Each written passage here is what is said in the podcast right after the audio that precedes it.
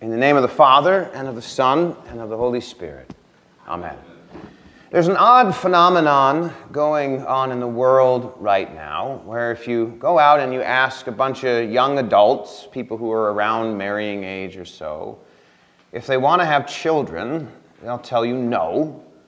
And when you ask them why, they'll tell you that they just could not possibly bring children into a world like this.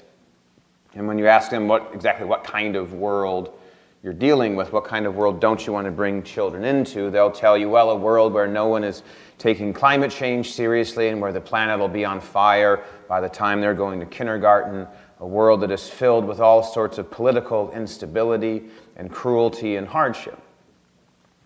And the odd thing is, you can present them with a mountain of evidence that things are not actually as bad as they think. You can show them that the same people predicting that the world's going to be on fire in two years have been predicting the world's going to be on fire in two years for about 400 years now. It won't make a difference. And you can show them how, in countless ways, we are infinitely better off now than human beings have ever been at any time in history. There's no greater time in the world to bring a child into this world. We are wealthier, more well fed, we are healthier, just countless ways. And yet, if you present them with this information, they're not relieved. They just get angry at you. They get angry that you don't share their dread and their pessimism about the state of the world. So, what's actually going on here is not that people are overly pessimistic. It's not that they lack, it's not just that they lack hope, it's that they hate hope. They despise it. They see it as something sinful. And then the sort of flip side of that coin is that they see despair as something righteous. By despairing, they're being honest about the state of the world. By resigning themselves to the fact that it's better to just watch Netflix alone at night rather than tucking your children into bed, they have accepted the greater reality. They are pure, they are holy, they are honest. A very odd thing indeed for the world to look out at this world of, look at all the misery and the sorrow and suffering, and to despise hope, but to worship despair. You see this in countless ways in our world today. I'm sure you've probably all noticed. In recent years, it's just gotten so much harder to talk to people about political differences, cultural differences. Because very often when you talk with people about that, the kind of rules that they establish for having the conversation are you have to agree that this is the end of civilization that, as we know it. Every political battle that doesn't go your way is, is a mushroom cloud on the horizon. Every politician that you don't like is literally Hitler.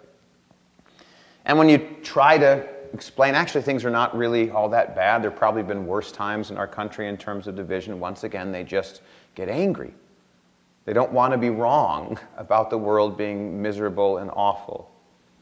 They look out and they see death and rot, and they think, I might as well just succumb to that. And if I succumb to that, that makes me a good person and a righteous person.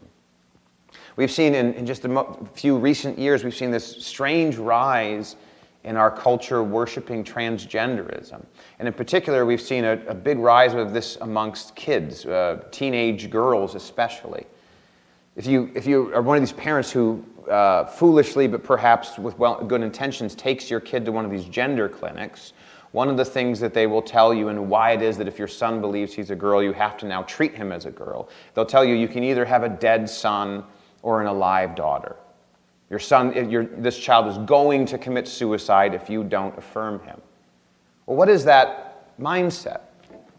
It's an absolutely hopeless mindset. It's a mindset of despair. A mindset that says this sense of feeling out of place in the world is never going to leave me. It's never going to stop hounding me. I'm never going to be able to escape it. And the only way I can manage to get through life is if everyone around me just plays along to make it as least miserable as possible. Why people look out at the world and they can't bring themselves to forgive those who have sinned against them, can't bring themselves to show any mercy. Why not? Because they're worshiping their despair. because they look at their anger and they say, This is all that I have. And if God, if there's some God who wants me to hand this anger over, I'm not going to get anything back in place. So I just lower myself for someone to hurt me again, and then I don't have anything. So I have to hold on to it. I have to just endure this world of sorrow and death and darkness. I have to cling to my despair. How have things gotten like this? How is the world so utterly hopeless? Well, there are perhaps many answers to that question. But a big answer to that question is that salt has lost its saltiness. We have hidden our light under a bushel. So, in our gospel text for this morning, Jesus tells us that we are going to be salt and light to the world. He tells us that our good works are going to bring the lost to the faith that, the, that unbelievers will see us and they will glorify God. And the way in which they will want to know who God is is through our good works being like salt and light to them. Now, what Jesus means by light is pretty obvious, right? So, this world is lost in sin and in darkness. That because of our sin, we cannot see who God is. We can't know where He is. We don't know up from down. We don't know, as Jesus will describe it in the scriptures, the things that make for peace. We cannot find the face of God in the darkness. And so, through our good works, Jesus Christ will show who He is, His mercy, His love, and salvation, and He'll illuminate the world. He will bless people to see the face of God. What does Jesus mean by salt? Well, here when Jesus talks about salt, he's not so much talking about salt as a spice, but as a preservative. So by, back in the days before refrigerators, one of the ways that you would preserve meat was you'd salt it. That would delay the process of that meat decaying and becoming infested by worms. So here Jesus is telling us that this world of sin is decomposing, it's falling apart, it's being devoured by maggots. But he will give us his word of salvation, and through us, the lost of this world will see that this world of sorrow and despair is not the way that things actually are. That's what Jesus is telling us when we are to be salt and light to the world. He's commanding us to hope, to recognize that when we look out at this world and it seems like the world is engulfed in darkness and being devoured by maggots and rot, that that's not actually the way things are that Christ has indeed won the victory. And yet, very often, the reason the world despairs is because we think like the world. We talk like the world. We destroy our own saltiness and we hide, and we hide our light. Think about how many people in this world you've talked to about politics, right? How many people are there in this world who are infinitely more acquainted with how much you hate Nancy Pelosi or Joe Biden or Donald Trump or whoever it might be, how much more you hate them than they are acquainted with how much you love Christ. How, what's the word count in your life for the number of times you've condemned people in positions of power over you, but you haven't actually spoken words of praise to the King of Kings who rules everyone? People lost in darkness, we hide our light. How many people are there in this world who are far more acquainted with who your enemies are, with who the people are that you don't like? How many people are there in this world? How many groups of friends are there who know they can't invite you and the same other group of people over because you don't get along? They know that very well. How many people do they know that you've reconciled with in your life, however? How many times have you sat down and talked to them about the people that you were once at odds with, but through Christ you were made one again? How often do we get stirred up into this world of despair and tell people that indeed, in everything that we say and do, there is no hope? There's no reason to expect things to go differently, so you might as well try to enjoy the ride as much as you can before everything falls apart. Repent. You were made to be salt and light. Christ has called you to cling to hope. So use it, cling to it. share it. Is the world a mess? Well, of course it is. Are there countless things in this world that are not the way they should be? Absolutely. When you look out at the world, are there plenty of things that you see that scream of rot and death and destruction and darkness? Of course. But remember the order of words that God speaks in Genesis chapter 3 when you feel that sorrow come upon you. So if you look back at Genesis chapter 3, after Adam and Eve fall into sin, God gives Adam and Eve each a curse. He tells Adam that he's going to have to earn his bread by the sweat of his brow, that the earth is going to be cursed on account of him. He tells Eve that she's going to experience pain in childbirth and that her desire shall be for her husband and he shall rule over her. These are the words of curse that God speaks. But before he speaks those words of condemnation, he speaks to someone else. Immediately after Adam and Eve fall into sin, God speaks to the serpent. And he says to this serpent who brought death and rot and darkness into this world that the offspring of the woman is going to crush his head, even as he strikes that offspring's heel. Here in this moment, God is giving the very first prophecy of the cross. And he speaks this before he speaks those words of judgment to Adam and Eve. Why is this important? What does this mean? It means that there has never once, not for a second, not for a nanosecond in the entire history of humanity, has there ever been a moment when you were without hope, when you needed to be without hope? There has never been a moment where the sorrows and the hardships of this world were there, but the promise and the mercy and the salvation of God weren't. The light of Christ has always been there to scatter the darkness. The salt of Christ has always been there to preserve you and heal you. So once you were maggot filled and rotten with sin. But then Jesus took your place in the jaws of death, and he made you his own. He forgave everything about you that was wicked and filthy and putrescent. All of your despair, all of your hopeless idolatry. He destroyed it all.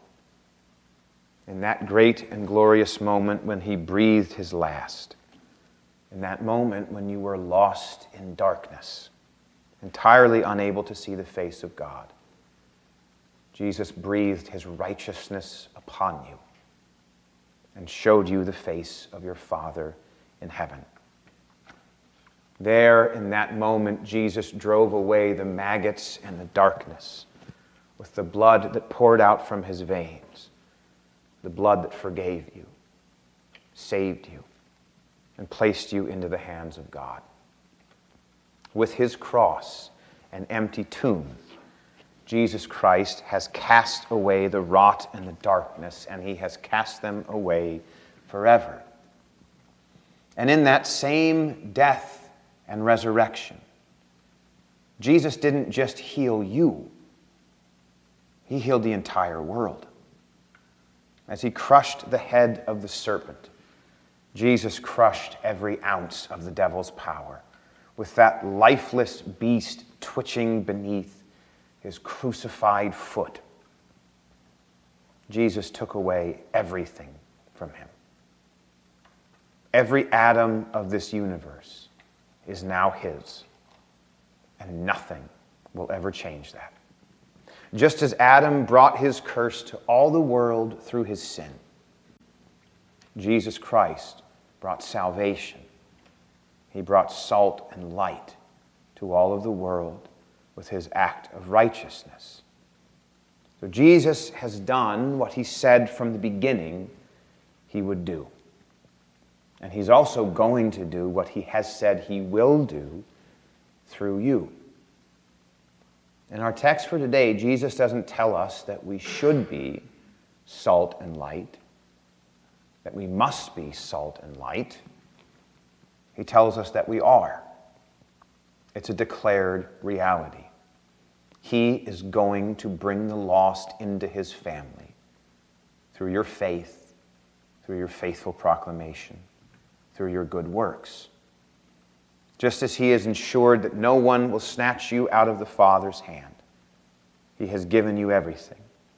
He has conquered all of your enemies and clothed you in his victory and given all of those in the world the right to receive this. Jesus will return to judge the living and the dead. He will dry every tear from your eye and welcome you into his eternal kingdom. This will happen. There's nothing that can stop it from happening for you and for those who belong to him. And on account of this, no earthly sorrow, no struggle, no heartbreak has the right to rob you of your hope.